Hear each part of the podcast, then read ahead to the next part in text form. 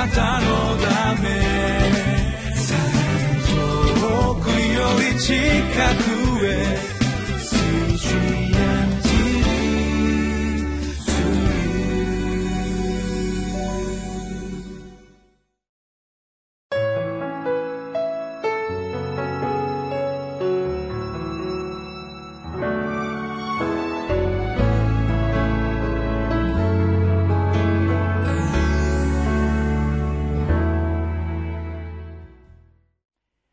3月15日のリビングライフの時間です。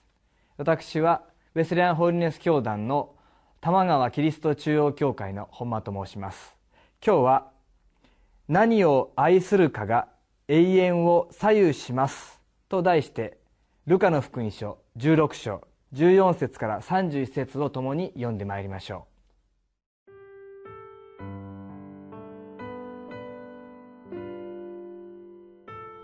ルカの福音書16章、14節から31節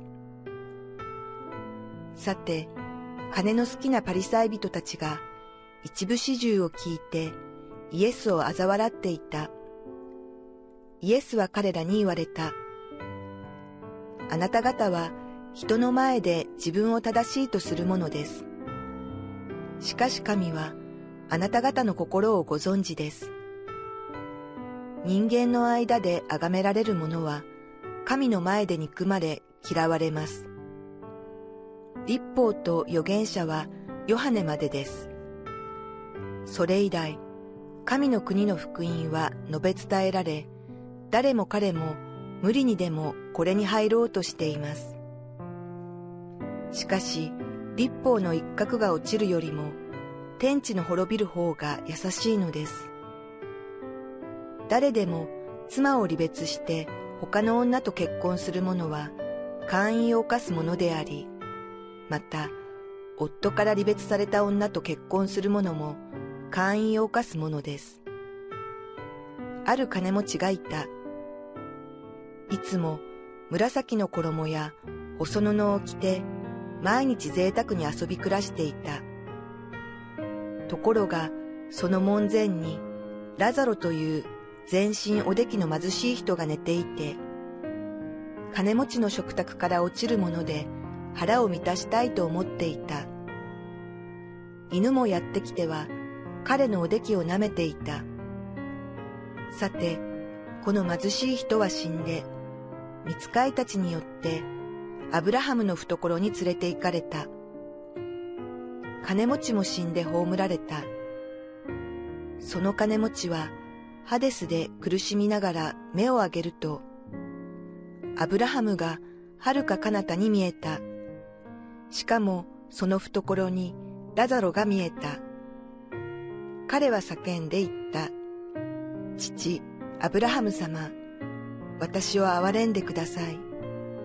ラザロが指先を水に浸して私の舌を冷やすように、ラザロをよこしてください。私はこの炎の中で苦しくてたまりません。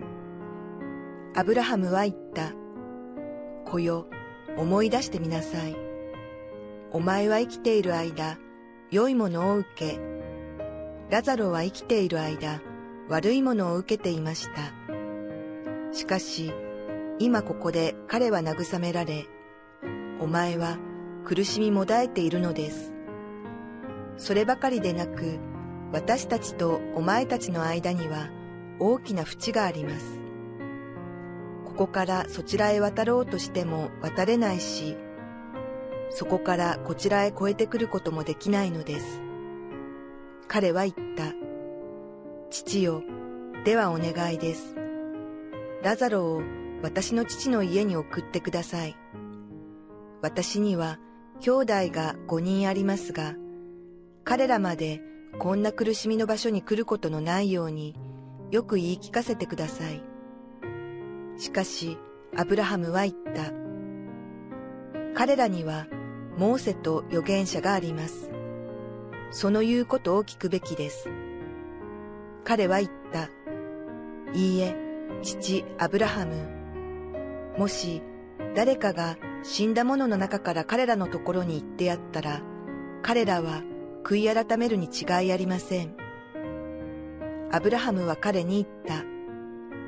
もし、モーセと預言者との教えに耳を傾けないのなら、たとえ誰かが死人の中から生き返っても、彼らは聞き入れはしない。14節に、さて、金の好きなパリサイ人たちが一部始終を聞いてイエスを嘲笑っていたと書かれています。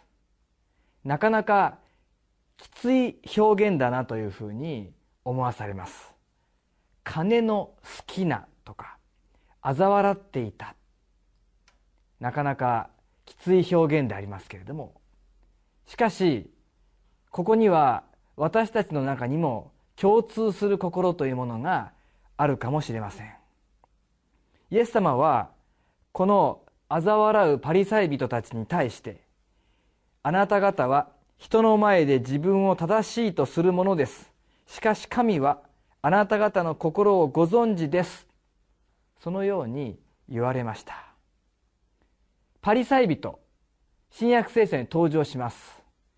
イエス様と対立することが多いのですけれどももともとは旧約聖書の立法を守ってそれをなるべく生活に適用していこうとそのように考え取り組んでいた人たちです。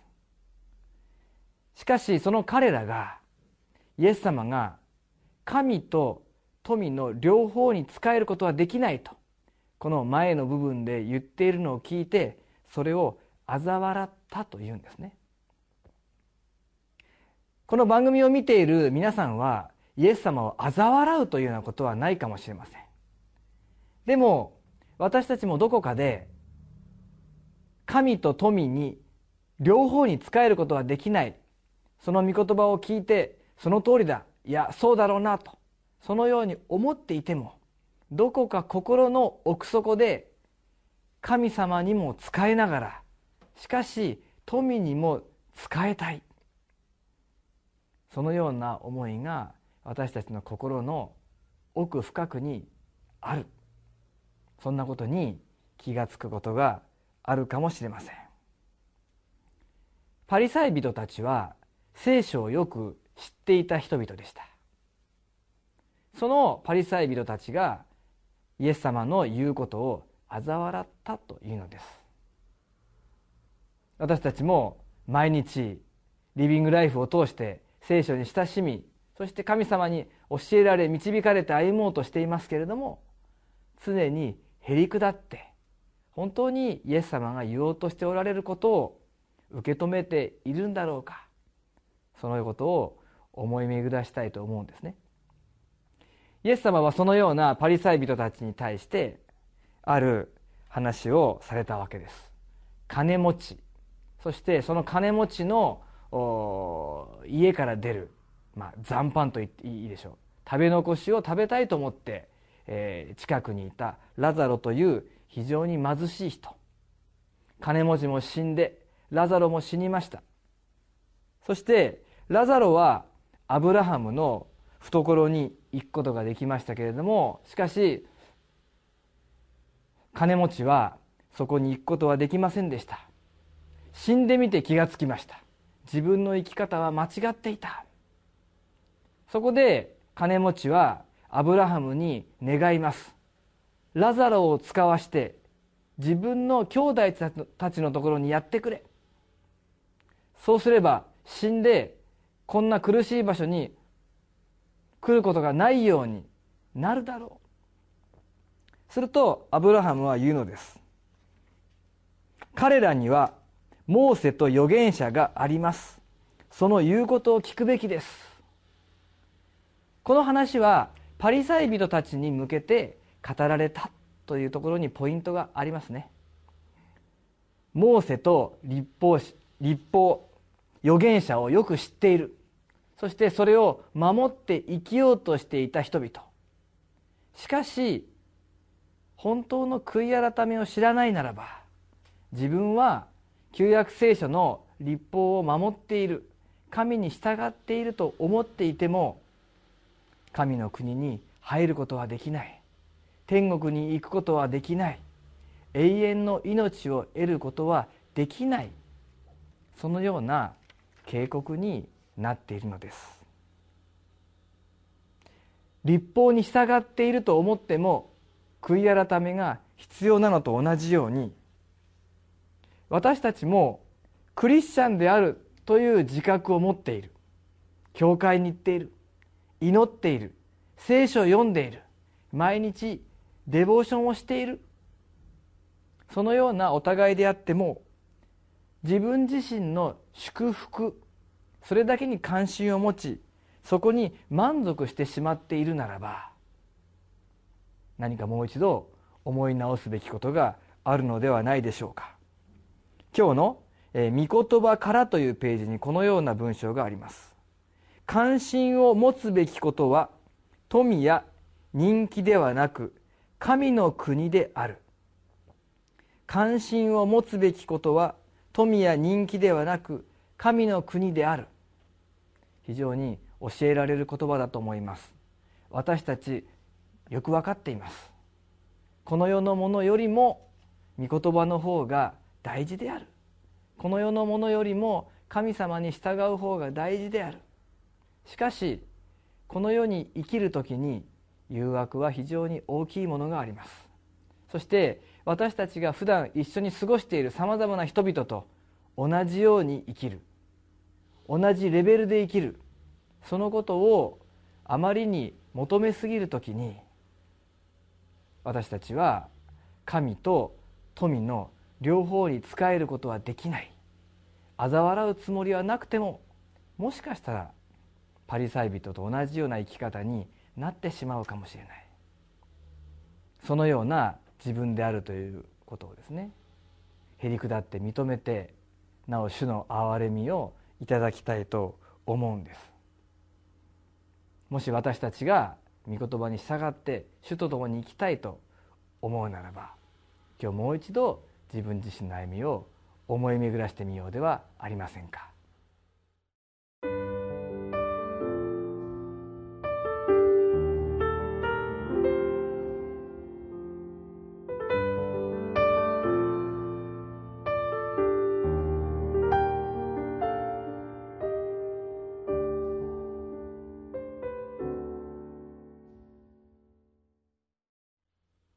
25節にこう書いてあります。アブラハムは言った「子よ。思い出してみなさい」この金持ちに対して今もなお「子よ」と呼んでいる。そこに主の憐れみが表されているように思います。私たちは何よりもまず神様に愛されてそして今でもいつでも「子よ」とそのように呼ばれている。そのこと以上に私たちが受ける祝福はないのだと。そのことを感謝して受け止めてまいりたいと思います。お祈りを捧げます。愛する天のお父様あなたの尊い皆を心から賛美します。神と富の両方に仕えることはできない。その御言葉を知りながらもしかし私たちの思いは心はこの世で富に傾きがちであります。この世で評価されているものを十分に受けたい。そのような思いに傾きがちであります。主のくださる祝福と恵みは十分に受けつつも私たちが関心を持つのはただあなたでありまたあなたの御言葉であることができますように。今日もまたあなたの恵みのうちに教え導いてください。イエス・キリストの皆によってお祈りします。アーメン。あなたのため遠くより近くへ。